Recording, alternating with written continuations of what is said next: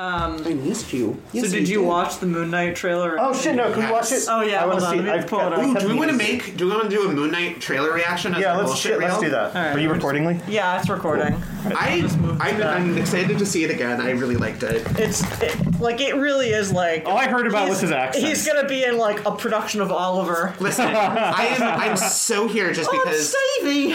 Moon Knight in general is such a silly comic book, and I'm really excited that they chose to adapt this. I thought this would not never get the screen treatment. I don't know anything about Moon Knight. Is it supposed to be a mummy aesthetic? Sort of, yeah. I it's it's he's like a. He's a he's like a champion of a of a uh, Egyptian, Egyptian, god yeah. Khonshu, and well, what they kind of allude to, but don't necessarily make it clear in the trailer, is as a result of him taking on this uh, superpower mantle. Yeah. it exacerbates an already existent problem he's not aware of of having uh, dissociative identity disorder. Okay. So this is also you're going to I'm I'm betting if they take it in that direction, which I feel they alluded to with all his blackouts and waking up doing this, that, and the Yeah, yeah. other, that we're going to get a feast of accents I from him. so. I don't know. Yeah, I don't know. I mean, like, I, I laugh at the accent, but I only laugh at the accent because it's weird to hear Oscar Isaac being like, "I'm having trouble sleeping." Oh yeah, but like, I don't think it's a bad accent. I just think No. it's weird hearing him It's, talk but that it's way. not his. It doesn't sound anything just, like his voice. Right. It's also like Oscar, It's Oscar higher. Isaac Yeah. Yeah. bumbling. Mm. It's Yeah. tr- it sounds like it's like a voice built for animation, isn't it? Yeah. Yeah. Again, it's like he's he's doing a little cartoon mouse in a, in And a, or a do you- tr- uh, rescuers movie or something. he could have done the uh, Lin Manuel role in uh, um, Mary Poppins 2. He could have been running on that BMX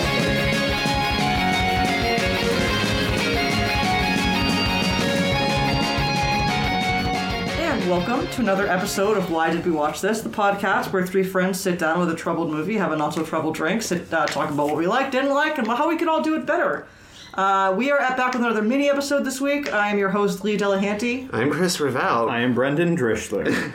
and uh, we are here to announce that in two weeks we will be doing our yearly uh, romantic spectacular Valentine's Day. Valentine's yeah, Day. sorry. Special Valentine's Day episode. special Valentine's Day episode, which will be uh, Alex and Emma from 2003. Who directed this? I'm just curious. It's didn't Rob look it Reiner. up. Wow, I didn't know it was Rob I Reiner. forgot it was Rob Reiner. This is the, the era where romantic comedies were going down the toilet. Wait, I have a question real quick. Did you guys? There's a trailer for something. Have you guys seen it with Sandra Bullock and Channing Tatum? what? Oh yeah, It's like romancing the stone almost. yeah. What? yeah. I meant to. We, well, it was in Spider Man, and I meant to bring it up to Yeah, you. I meant to bring it up I'm too. sorry.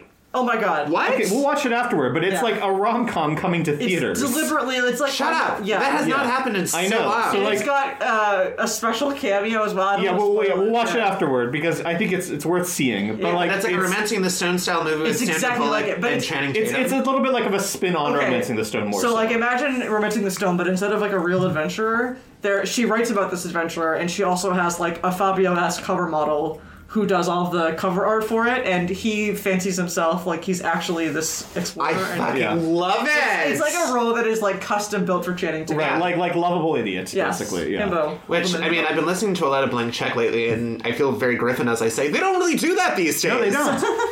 write write roles for people, Yes. and um, and put rom coms in, in theaters, theaters. right? So like, I feel like we kind of have to see this in theaters Yeah. To make sure, to make sure that another rom com someday is in a theater. We put our money more on mouth. Yeah. I was gonna say, does this mean rom coms are now the movie musical where we good or We're gonna bad? see them. Yeah. anyway, I'm sorry to Yeah, all right. So yeah, in, in two weeks we'll be doing 2003's Alex and Emma, uh, directed by Rob Reiner, starring Kate Hudson and Luke Wilson. Uh, one of those being an alum. I don't know that we've ever done a Luke Wilson. I don't know if we've ever done Luke Wilson either. I'd have to think about it, but I can't remember him. Interesting. I like both Wilson brothers, but dare I say, my preference is Luke. Same.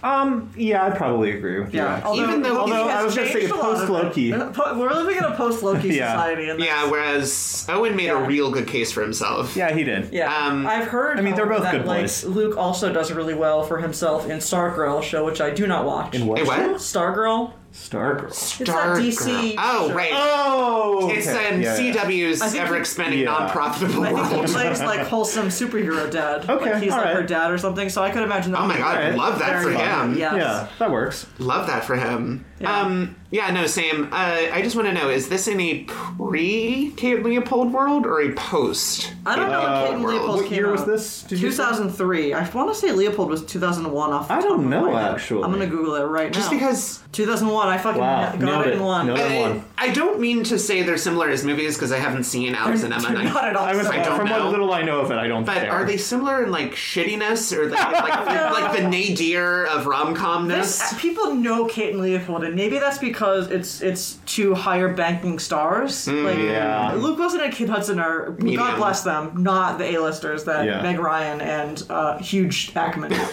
Huge acting man is. I mean, I think it's also just that at the time they were probably very bankable stars, but now they are less so. Yes. So it's like, but where someone is like Hugh Jackman is still like you know like getting A-list roles, headlining movies. Meg he Ryan is sort perhaps of- should be letting someone else that's younger play Yes. people who are in their 30s. Maybe yes, maybe he should not be playing Henry Higgins on Broadway. But uh, and Meg Ryan has just sort of like retired effectively from Yes. acting. But like there's still like you still know Meg Ryan and you still think fondly of Meg Ryan. Whereas And- with Kate Hudson, it's like ooh, Very every now and again, Meg Ryan will pop, still pop up in things. yeah, Yeah. Um, but but yeah, it's it's it is what it is with, Yeah. with this one. I think a lot of it is that it's it's lesser reputed actors, like just less renown, less star power. And I think the other half of it is that it is just was very forgettable. I mean, it is like a hot mess the movie itself, but it's it doesn't have the same like um, I think like pull of like because Kate and Leopold had the whole like dashing And it was also insane. historical romance. It was thing also. Right. I mean, this movie has a gimmick Yeah. to it Oh, also, this but I think it's less of a nutty gimmick than Kate and Leopold. yeah. Okay. It is. Yeah. All right. But yeah, that's what we'll be doing in two weeks. Uh, of course, we will need a drink to go along with this. Of Uh, what will we be drinking? So we will be drinking the third leg of our winter drink uh, triad. It is a spritzer. It's called the Emma, Ilva, Elsa, Eldora, Anna. Anna? Actually, I don't know. Uh, it's going to be one part sparkling blueberry. That was blueberry. part of the title, by the way. The actually I don't know part. Yeah, yes, we. I got a little confused, and uh, so did they. Uh, one part sparkling blueberry wine, one part rose lemonade, and a little sprig of rosemary for garnish. This is going to be like the easiest fucking drink to make. Just pour them both in, Yep, yep. throw in some garnish to you know temper the sweetness a little bit, and it's great. There you go. Yep. Um, obviously, uh, if you can't get your hands on a sparkling blueberry wine, uh, you know any flavored sparkling wine that you think is Right, good. yeah, and I mean also like if you find a blueberry wine in club soda, just make your Yeah. own sparkling blueberry wine. Just do one Yeah, part, one this part. is literally a wine I've had. I bought it because I had some in Florida and I fucking loved it. And I've Mm. been waiting for the right time to use it. And I think that having it for our podcast is a great time. Perfect. Yeah. All right, so yeah, in two weeks, uh, come back at us Yep, or At us on us with On us. us. Don't at us. Yes, please do not add us. I don't pay attention. because you can't have the Yeah. truth. Um, for today, uh, we have another mini episode topic that uh, is one of the ones that I put forth. Uh, we actually have a couple in the can, so we don't have to come up with hastily. I feel like Panic Improvised the morning game of the morning of a ideas. recording session. Think of something. I feel Yeah. like we. I literally cannot remember a time where we had this many minis ready it's to go. a little. It's it's nice. It's a Yeah. little relaxing. so this week, what we're going to talk about is uh, media that we feel has been tailor-made for us. Um, I had this idea because of a certain video game I was playing, um, and as I was playing it, it just it the the criteria that I think I was thinking of when I when I think of the word tailor-made is that. I don't know that this is like how to make a popular game or a or a, you know, like a widely accept like great game, but there were just so many things in it that were like specific to my weird niche interests, and like all, Just all in there yeah, together. It almost in, in some in, in some ways almost in a way that would alienate other people who are fans of the same thing. like it felt like that. Like it felt like that kind of thing where I was like, it's like with the developers were like. I mean, I get the sense that they were just following their own weird taste, and they're like, "We're gonna make this game," and the writers because like this is what we want. so what was it? Uh, well, I guess I can start. Yes. Let's get into it. Yeah, so uh, the game I, I, I played, I was waiting for a year for it to come out um, because I've played all of this games, all of this company's games. Uh, they make a series of Sherlock Holmes detective uh, mystery adventure games. Um, the the developers Frogwares, um, and the one that they so they these games have gotten like sort of increasingly weird as they go on, and they've sort of spun off into their own weird self canon.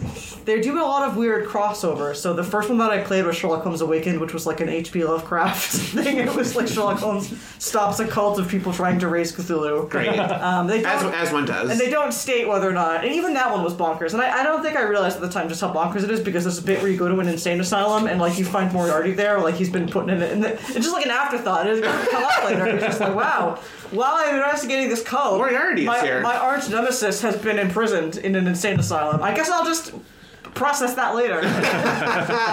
you know, that was just a detail they loved, and we're like, we gotta put that. in. yeah, and, and so the, the next one they had was like an Arsene Lupin crossover where Arsene Lupin just fucks Sherlock Holmes and steals a bunch of shit and makes him solve it for no reason.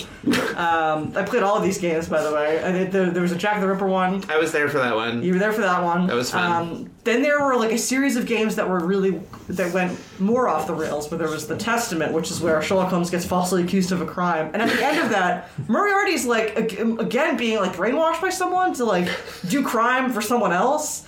And then you have to kill him. And then you find out that he had at the end of the game, for no reason, the game is over at this point. But they drop this reveal that he had an eight-year-old daughter or something that he demands that Sherlock now take care of because he's the only one. I think he has any legal recourse to demand. Oh my god, which Okay. gives way to the other one I, I was that- there yeah, for, so Devil's Daughter. There's the the ones that come the one that follows that plot wise is the Devil's Daughter, where you have to solve crimes and also raise your daughter, who's now like ten or twelve or something, and they- has forgotten that she's Moriarty's father. I guess you just like PTSD'd all that out. or But they nonetheless aggressively try to suggest to you that she's like inherently evil. It's hereditary. We all know this. but then it's like, JK, it's actually no, just your neighbor. That they don't really do. that. Oh no, because no, you're conflating things. Oh, am I? Yes, Okay. there's he has an eight-year-old uh, or a ten year twelve year old like girl that's been in boarding school or whatever. She doesn't remember who her father is. She's fine.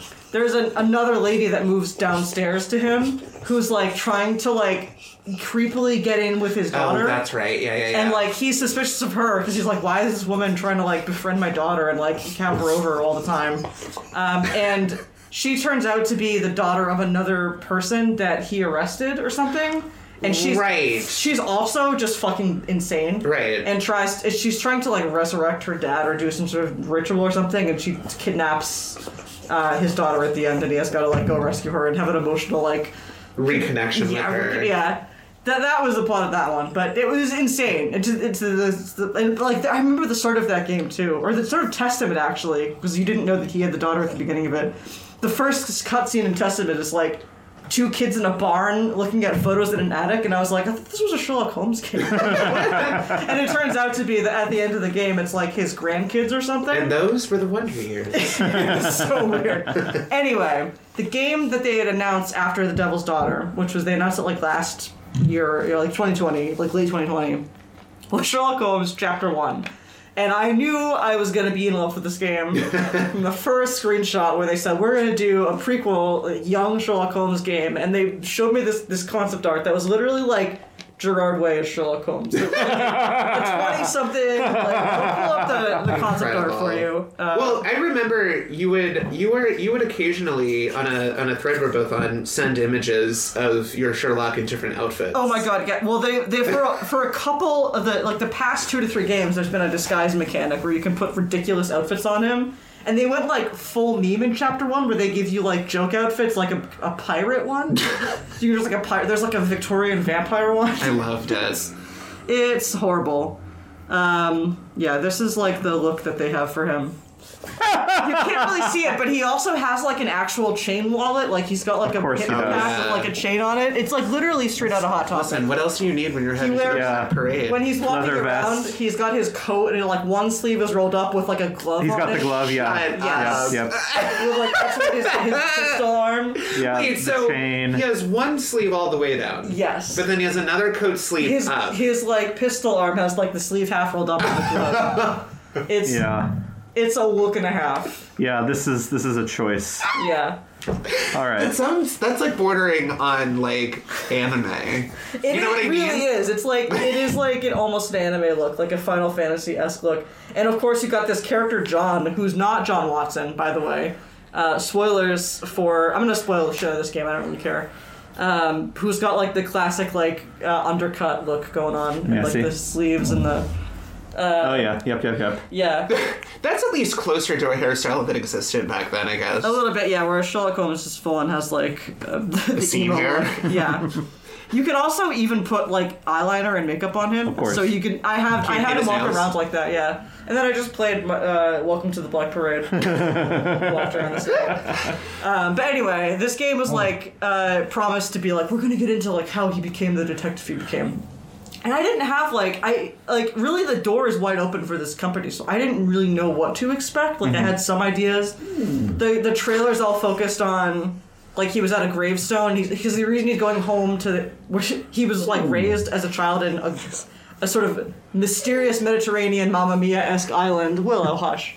Um, that was it's you know Cordona or whatever, so that could be Uh-huh. like like anywhere. And Right. he his mom died there and he can't remember like how she died i guess or no she was told that she had a disease or whatever but he didn't get to like see her funeral or something so he's like i'm just gonna go back and like see her grave and like kind of say goodbye to her and that's gonna like help me out um, and he quickly realizes that he has like a lot of massive memory gaps so like about 10 minutes into the game i was like oh jesus this is gonna be like he's something It's gonna be a whole thing now. Isn't it? horrible. Yeah, he clearly has traumatic memory loss. They also established in the first ten minutes that John is imaginary, which you could kind of figure out from the trailers where he would just like vanish. Yeah. From shot to shot. Um, so it's and it, it just it gets it's so much it's so much more bonkers than I ever thought it was going to be. Like holy shit! Not only is are there like full on like meme references, like certain side quests are like Skyrim influence. There's like jokes. There's like just so many weird anachronistic references that they talked about. There's a quest called like uh, oh my god, what are those things called? Um, Zeppelin. There's a quest called Led Zeppelin. Of course. Which, by the way, there's a Zeppelin in this city.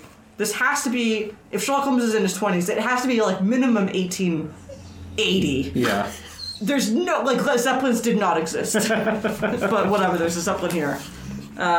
a Led Zeppelin. But yeah, there, there are so many like fan fictiony things happening in this that makes me that I was convinced that whoever wrote this game has written Sherlock Holmes fanfic in their life. And therefore, tailor made for you. Yeah, it was tailor made. You have like yeah, Sherlock. His brother comes home and they like they have their their beef and like they all these flashbacks and essentially what it boils down to is, uh, all of these the the past couple of games. There's a mechanic where you can get the cases wrong. So you have like this ability to that you pick up clues that allow you to form hypotheses, and then those hypotheses form branching pathways. So you have to like make decision points at various points of like, there's this clue. It means this clue either means this or that.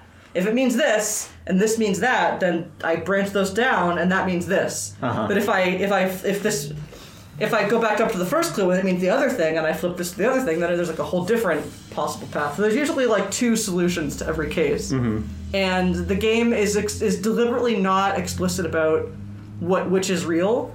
Um, sometimes after you solve it, you get some kind of confirmation, but sometimes you don't, and you just have to like assume. You just have to guess. I guess I was right. Um, and it's it's so that that's the half of it. The first half of it is you pick which of those you think is the case, and then you decide what to do about it.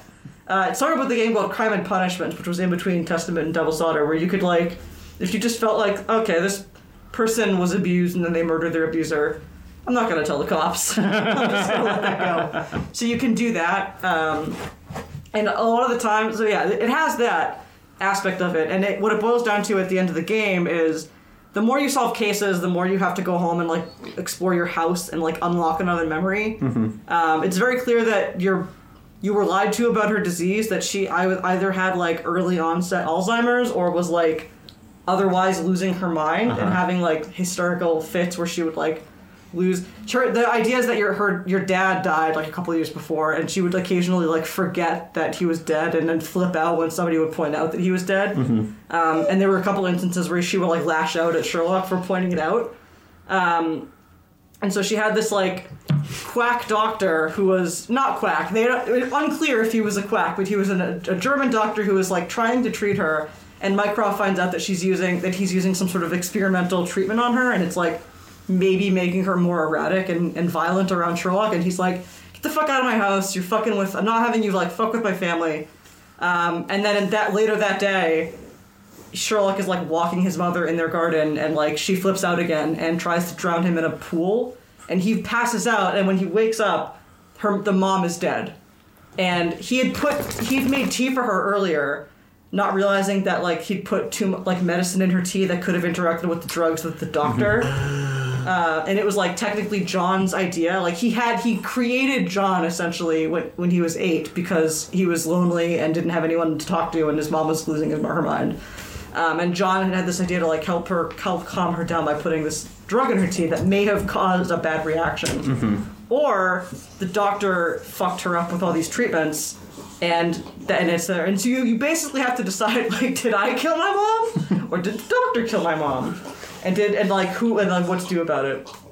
And either way, you kind of get like a conclusion based off of that, but it it was like this this kind of thing like the whole like traumatic memory loss. Mm-hmm. There were like weird there were so many weird times where I, like they were fascinating to me of like glimpses into like the they were bold and ambitious and like sort of ill thought out and ill researched, but they were i loved for them for going there. There's this these hints that sherlock holmes was like dissociated disassociating or like having a sort of dissociative identity with john because sometimes he's just an imaginary friend but there are other times where he he acts like an alter in DID, where at one point you have to look at a, a photograph of somebody who was raped, and he looks at it and he shows it to John, and John like in the game says like, all right, what I've done here is I've just drawn um, a picture of this woman for you, so that you don't have to look at the photograph again, and I want you to forget the photograph.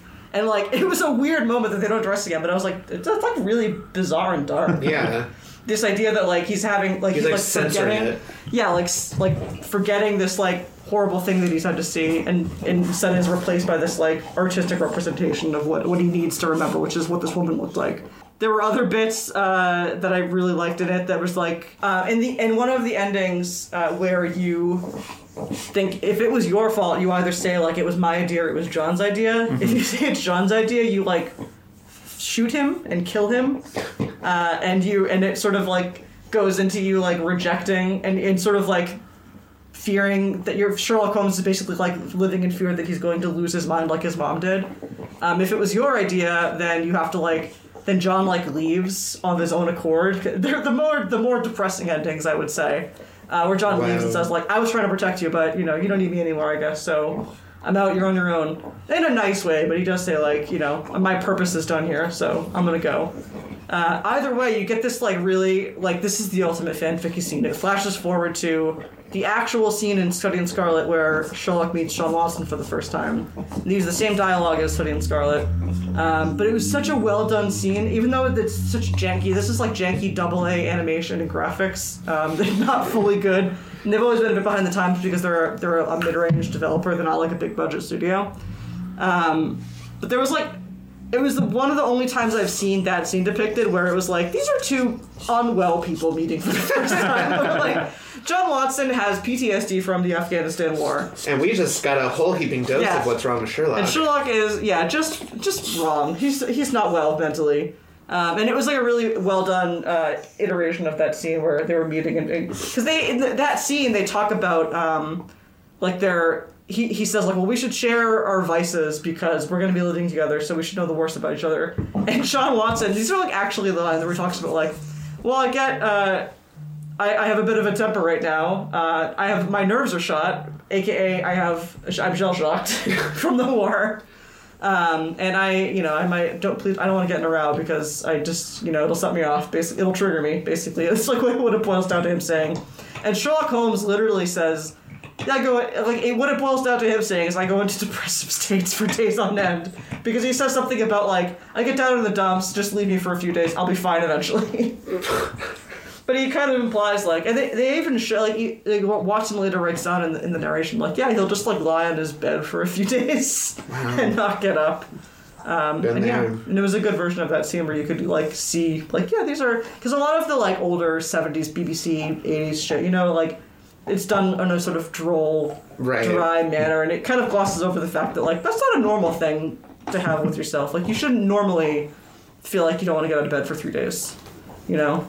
Um, anyway, it was like everything that I wanted with Sherlock Holmes, where uh, it's it basically destroys what people usually like about Sherlock Holmes, which is that he's like a, a very rational, uh, you know, f- just like solving mysteries, Right. dry, not a lot of character depth. so cool. Yeah, uh, and instead just made him um, a psychological disaster. A sad boy. Yeah, a sad boy. um, so yeah, that is my my pretty much what gave me the idea for this episode. Uh, I I do think that a lot of people who watched, uh, sadly, who watched Sherlock, which is a show that I fucking hate, will also gravitate towards this game. Yeah. Um, but but that's because. Uh, seeing two hot versions of Sherlock and, and not Watson, but another John, are another area ripe for a shipping fix. Right, of course. Yeah. Um, but other than that, I don't know who else is the target audience for this because if you in, if you're into Sherlock and you're into mystery games, I would dare say you don't you're not signing up for this bizarre psychodrama. Fanficky adventure. yeah. Uh, so yeah, that was me. That was my that was my first thing. Uh, yeah, so I I had two in mind, although while I was talking to Brenda before we started recording, I talked myself into a third one. Uh, very briefly, that third one was um, uh, Scott Pilgrim versus the World, which I just the fact that it just so like very smoothly interleaves a lot of just it's like a blast of cultural references that I love that it's so like well woven into the story and I love it has so many really enjoyable gonzo breaks from reality and I especially enjoyed that in the comic book it would sort of like change art styles into more like video game references. I don't know. I I loved it. I loved the music. I loved everything about it. The only way it could be more for me is if he was gay or something. We got Wallace. We have Wallace, it's true. And we got a really good Kieran Culkin performance out of it. That's true. Um, that, um, this, the, the video game one that I had zeroed in on was, uh, it's a Final Fantasy game, but it's Final Fantasy X-2, and it's my, it's custom made, tailor made for me, because it's, very light on plot, which is what I want from a Final Fantasy. They always get insufferable when they try to get too complicated. Uh, but it's also um, the entire game is dress up. Your class and abilities and attacks and spells and whatever is dependent on the clothes you put on. Isn't ten two like only the woman pretty much Yeah, from ten? it's all ladies. all ladies. It's- because Tidus isn't real or he's dead or I don't know. He's Tidus was, uh, yeah, was a being dreamt into existence. Yeah. So when he was no longer necessary, he like. he win fishes and then the, the the ostensible plot of Ten Two is that she sees uh, Yuna, the female lead from the first game, sees a like video recording that appears to have Tidus in it.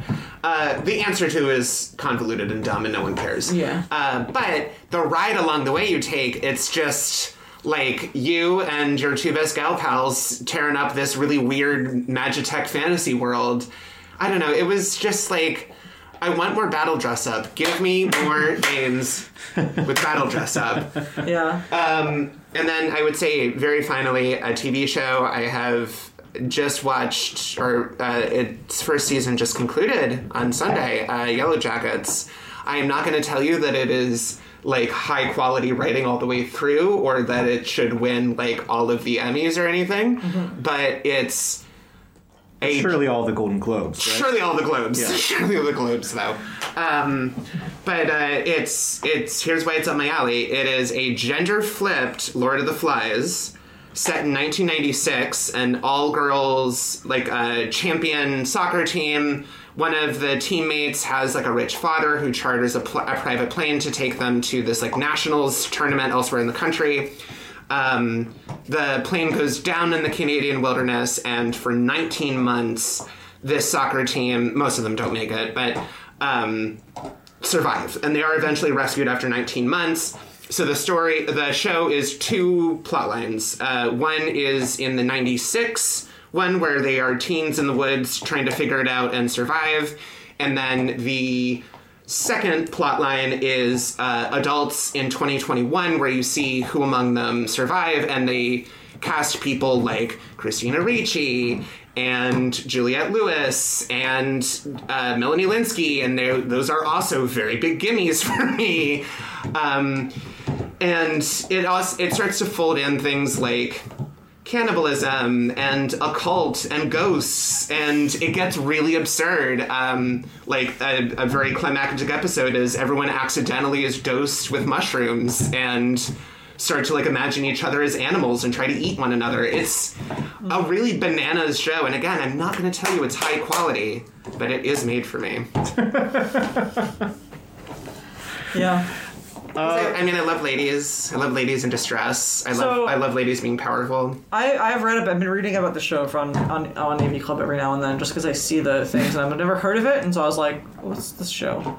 Um, How does it take? Maybe this is normal. How does it take 19 months to find you? They explained it in the first episode. Do they? Yep. Which is uh, Christina Ricci's character in uh, the high school times, um, they they establish very early on that while she appears to be uh, very like sweet and uh, nice and well intentioned.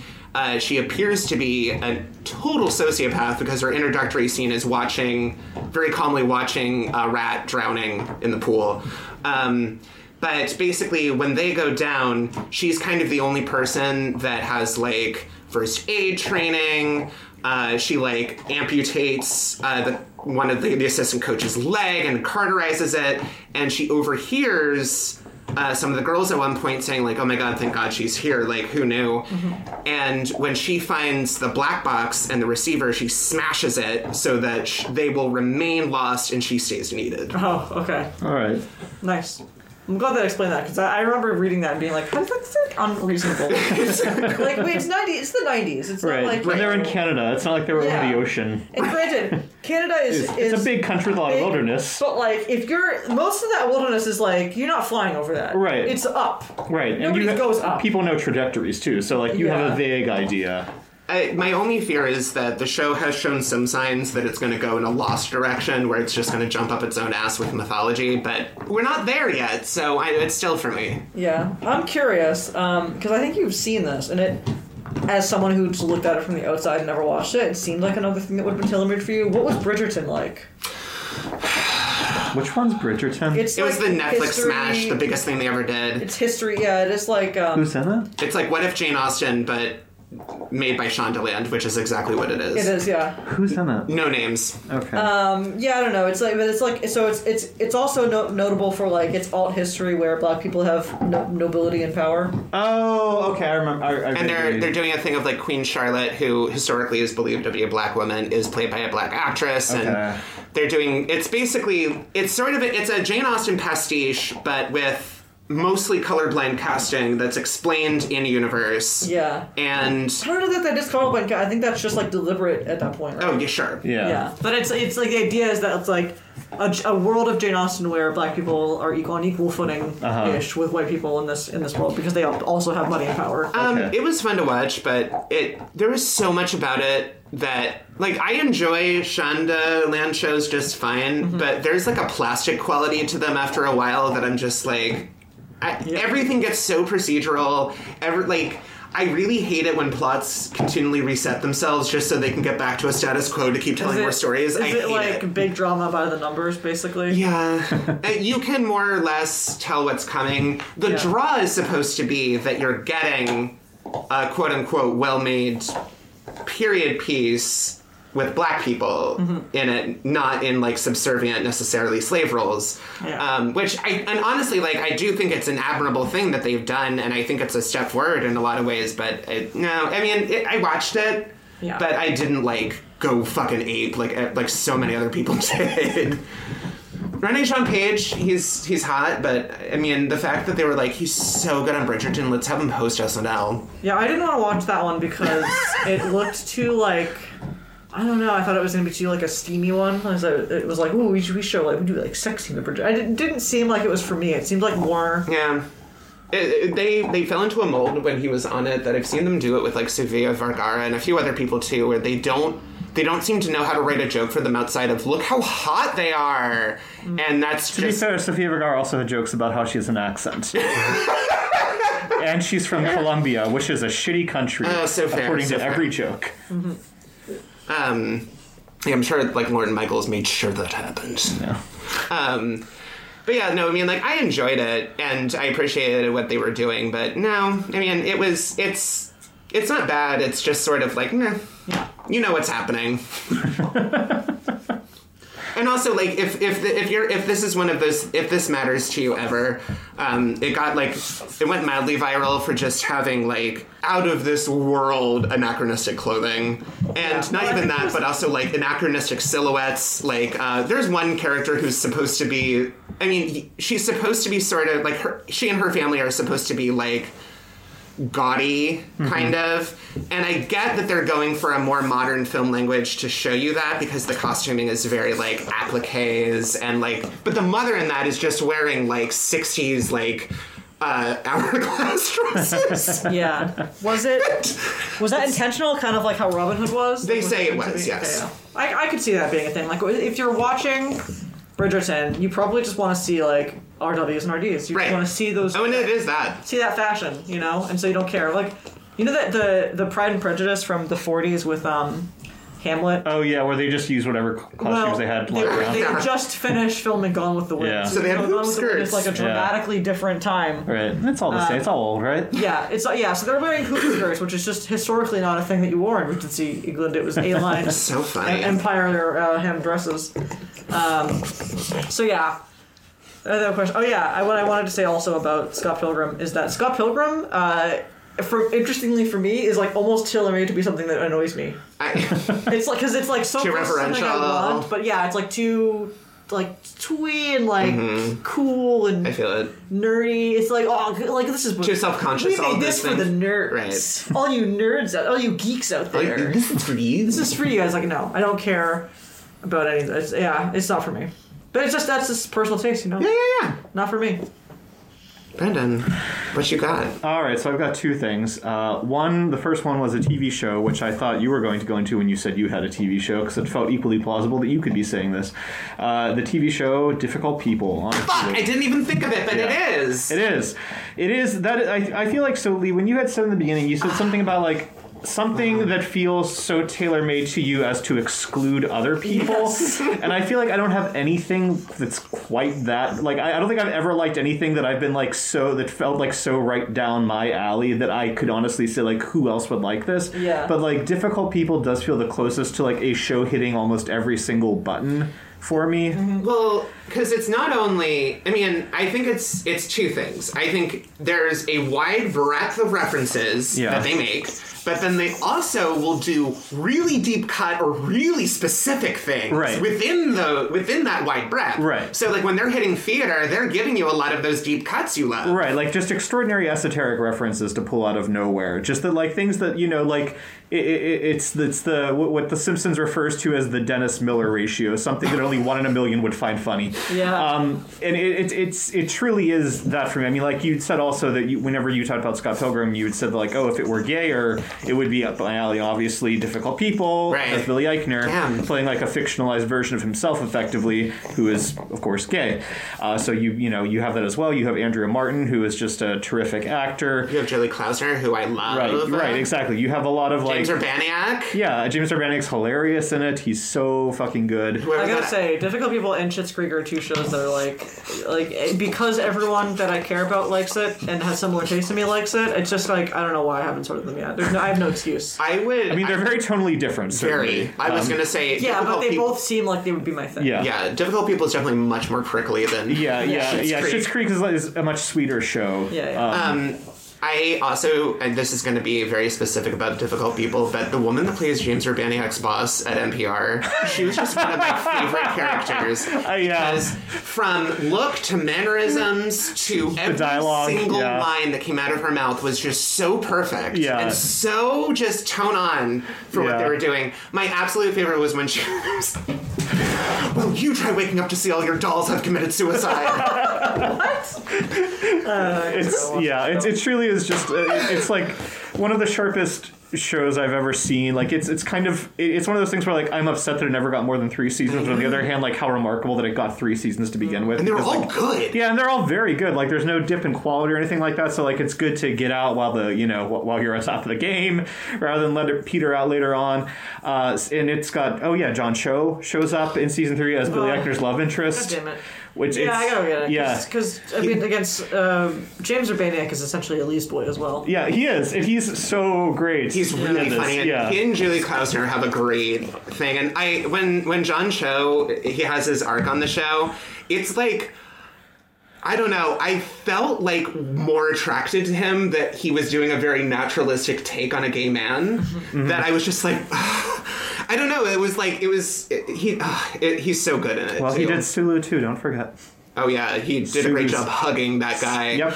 That's all you can do in the future. You can hug your husband. boys. Yep.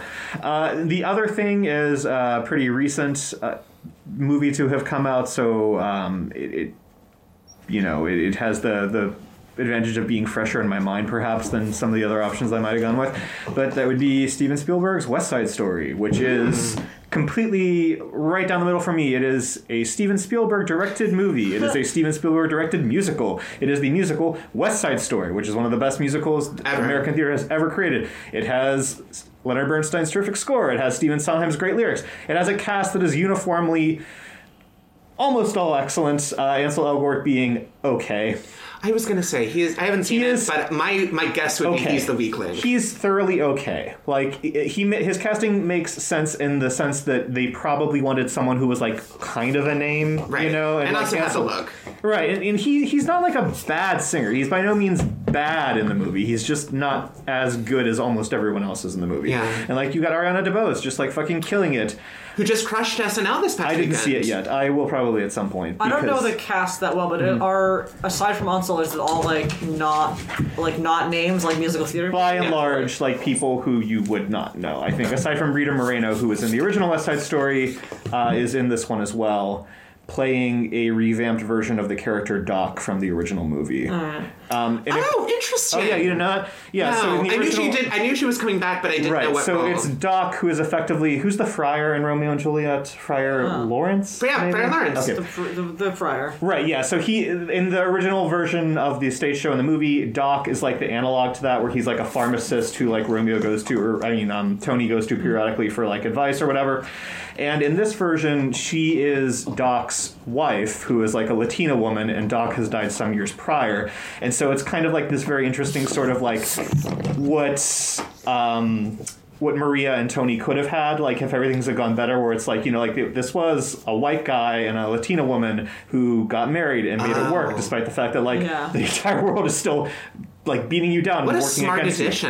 It is, and like the, it, I just remember thinking like, well, that's weird, like because in the stage show, Doc is like the guy where all the Jets hang out with, and the Jets are white, and they don't like the Latina people, like Latino people coming into their territory and like So trying how to is take this gonna work? Right, so like, why does it make sense that they're hanging around this woman? They basically say like in the beginning that like, where she says like, you you basically think of me as like a white lady because I married a white guy, and because you've known me your entire life, like I'm not a white lady, like I'm a Latina woman, and then there's like this whole thing at the end, like you know the ending of the show where um, where Anita goes to give the message to, Mm-hmm. and then they like try to rape her basically, and then like she leaves, which is the their way of dealing with Julia took some sleepy potion, Right. and everyone thought she was dead for a while. which is the way it works. Yes, where um in in that one, just like after um Valentina, who's Rita Moreno's character, comes in, Anita's like you're a traitor. Like you like you like you hang around with these people. Like you let you like you know you you act as a friend to them, and like here I am like having this experience, and like like you're you're on like are you on their side? Like what are you fucking doing here?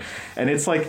So, like it, it's just that like every change that they said they were making turned out to be really great. Tony Kushner did a really good job with the screenplay. Oh, so how often does that happen? That I know. you make that a change. You're like, oh, thank God. It doesn't. And it's also like West Side Story already had a very good movie. So like you didn't need to do another one. Like no one needed there to be another one, but like by sheer force of will and talent, they have made a really good adaptation of it. One that corrects a lot of the wrongs. Like I mean the only reason you can like outright probably justify for the original one needs to be remade is that you could cast people one who could sing and two who are actually uh, Latino, Right. Because there's a lot of bronzer going on in that original movie and a lot of dubbing going on as well. So this one, you know, you have people who are actually accurate to the characters they're playing. They can all sing.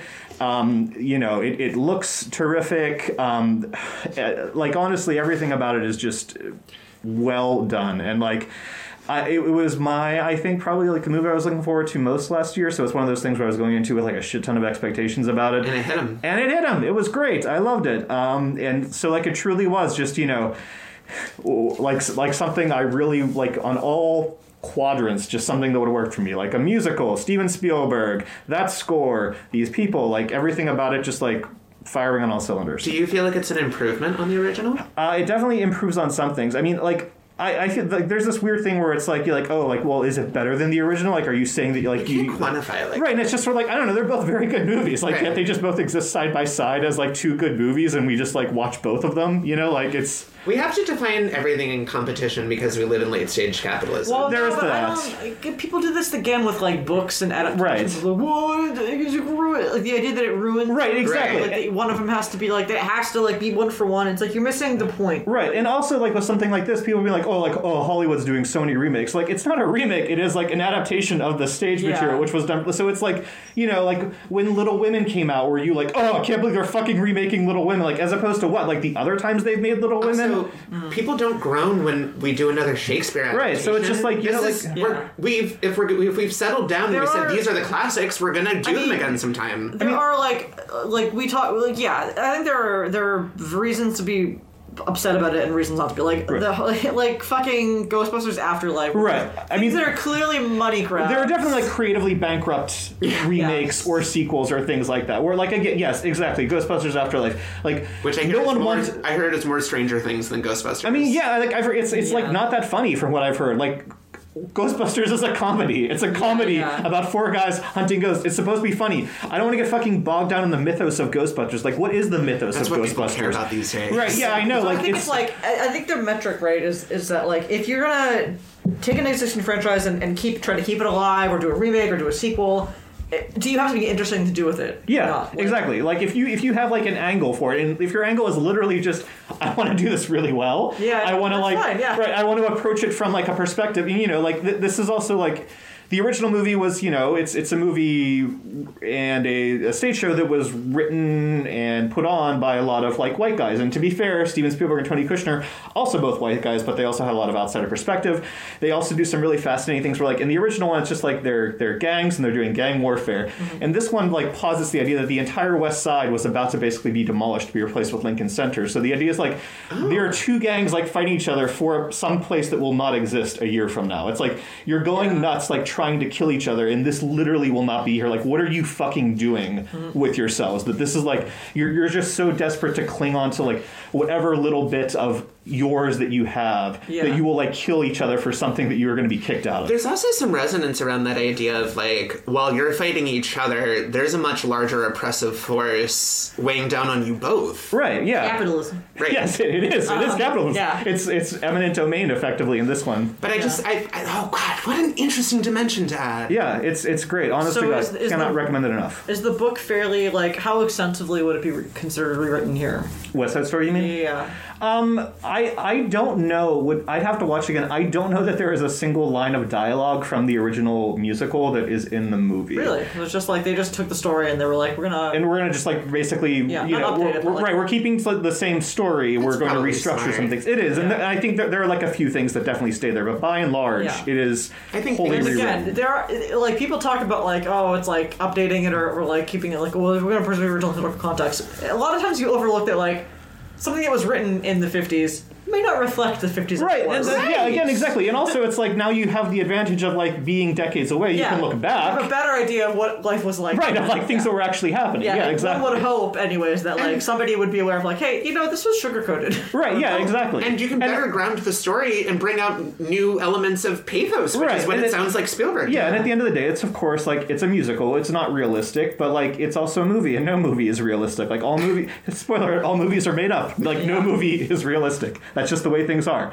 Um, and, and yeah, I just think it did a really excellent job with everything that it set out to do. So that that was perfectly for me. I think. yeah. What a good time this was. Yeah. Yeah, What a good little Yeah. hangout this It's probably gonna be a little under because a lot of this time here is um, there was things to cut out. There are things to cut Buzzo out. Buzzo. Should we buy it out? Well, yeah. So two weeks from now, Valentine's Day episode. We'll be back then. Alex and Emma. Alex and Spritzer's Emma, ready. facebook.com slash Why Watch Podcast, Apple Podcast, Stitcher. Why do we watch this? Of course, we're on there. Uh, Dratpack.com is the website. All right, come back Right. at us in two weeks. Two weeks. Bye.